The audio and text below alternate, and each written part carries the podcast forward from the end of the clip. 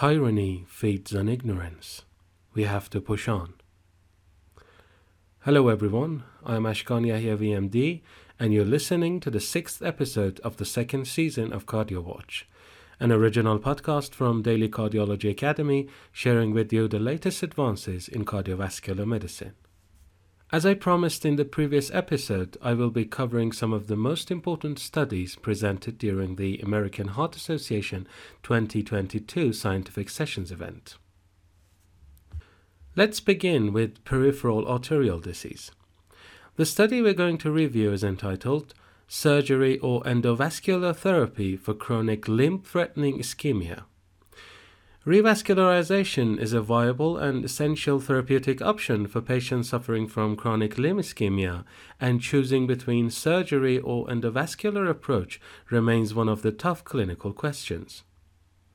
In order to investigate the limb outcomes of these two treatment options, the investigators enrolled 1,830 patients with chronic limb threatening infrainguinal peripheral arterial disease into an international two parallel cohort randomized trial. Patients who had a single segment of a great saphenous vein that could be used for surgery were assigned to cohort 1, and patients who needed an alternative bypass conduit were assigned to cohort 2. This separation of the subjects was performed in order to address the effects of having a preferred bypass option on the outcome of the surgical revascularization.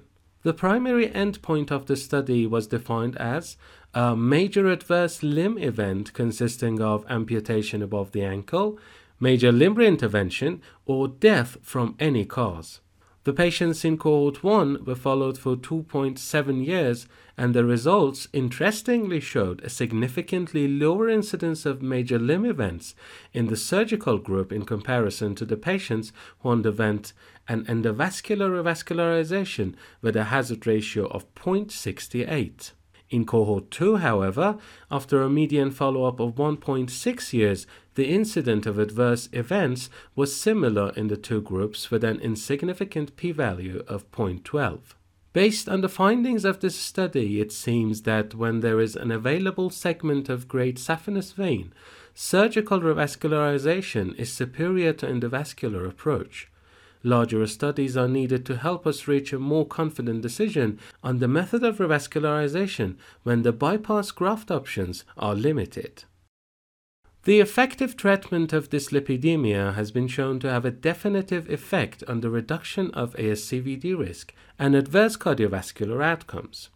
On the other hand, dietary supplements are gaining more popularity, especially in the patients with mild dyslipidemia, with a hope to help them reduce their LDL cholesterol. In an effort to understand the exact effects of drug therapy and dietary supplements for the management of mild dyslipidemia, the authors of SPORT trial designed a study to compare the effects of low dose rosuvastatin placebo, and dietary supplements on lipids and inflammatory biomarkers. This was a single center, prospective, randomized, single blind clinical trial among adults with no history of atherosclerotic cardiovascular disease, an LDL cholesterol of 70 to 189 milligrams per deciliter, and an increased 10 year ASCVD risk. The patients were then randomized to receive rosuvastatin 5 milligrams per day, placebo, fish oil, cinnamon, garlic, turmeric, plant sterols, or red yeast rice. The percentage of change in serum LDL in every group was recorded after 28 days of administration. The primary endpoint was evaluated in a hierarchical fashion with rosuvastatin first compared with placebo, then each supplement in a pre-specified order using analysis of covariance. The results of this study showed that, as we could predict, compared to rosuvastatin, all groups had significantly lower effects on LDL reduction. But the interesting finding was that none of the supplements had any statistically significant effect on LDL cholesterol compared to placebo. One can argue that the dosing of the supplements could have been incorrect or the duration of follow up was not enough for the supplement's impact to set in. But the fact that statins are safe, effective, and quick options capable of reducing LDL, even in low doses, makes the use of different dietary supplements unnecessary for LDL reduction. These can even be potentially dangerous when chosen over medical therapy, especially in a population with increased 10 year ASCVD risk. It seems that these days one uh, cannot simply schedule a scientific event in the field of cardiovascular diseases without leaving room for the SGLT2 inhibitors to shine. AHA Scientific Session 2022 was no exception empagliflozin in patients with chronic kidney disease. This was the title of an important study, the results of which were presented during this event. 6,609 patients with chronic kidney disease and an estimated GFR between 20 to 45 milliliters or 45 to 90 millimeters and a urinary albumin to creatinine ratio of at least 200 were enrolled. The primary outcome was a composite of progression of kidney disease or death from cardiovascular causes. CKD progression was defined as end stage kidney disease, a sustained decrease in estimated GFR to less than 10 milliliters, a sustained decrease in GFR of more than or equal to 40% from baseline, or death from renal causes. The subjects were randomized to either receive empagliflozin 10 mg daily or matching placebo. After a median follow up of two years, progression of kidney disease or death from cardiovascular causes were observed to occur significantly less in the empagliflozin group with a hazard ratio of 0.72.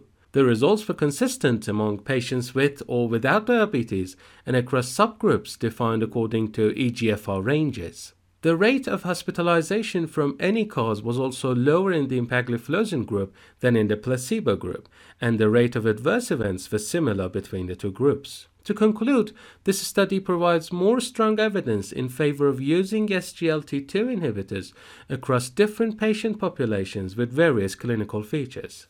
The last study of this episode is entitled Chlorthalidone versus hydrochlorothiazide for hypertension, cardiovascular events. Diuretics have been pillars of antihypertensive treatment for decades. Chlorthalidone, a relatively new medication of this class, has been proposed to be more effective in controlling blood pressure due to its long acting characteristics. Moreover, it's been thought to have positive effects on reducing adverse cardiovascular events in hypertensive patients. In order to investigate these effects, the authors of the CP trial designed a large randomized clinical trial enrolling 13,523 patients with a mean age of 72 years. Nearly all of these patients were receiving usual doses of hydrochlorothiazide at baseline. They were randomized to either continue receiving hydrochlorothiazide 25 or 50 milligrams per day or switch to chlorthalidone 12.5 to 25 milligrams per day.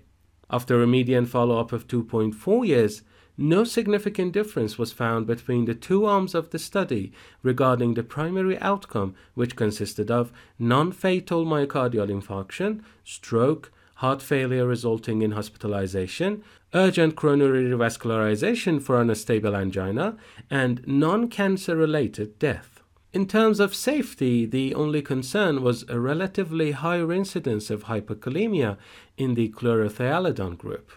Conclusively, it seems that hydrochlorothiazide remains as popular as before in the management of hypertension, and chlorthalidone was not powerful enough to get it off its throne.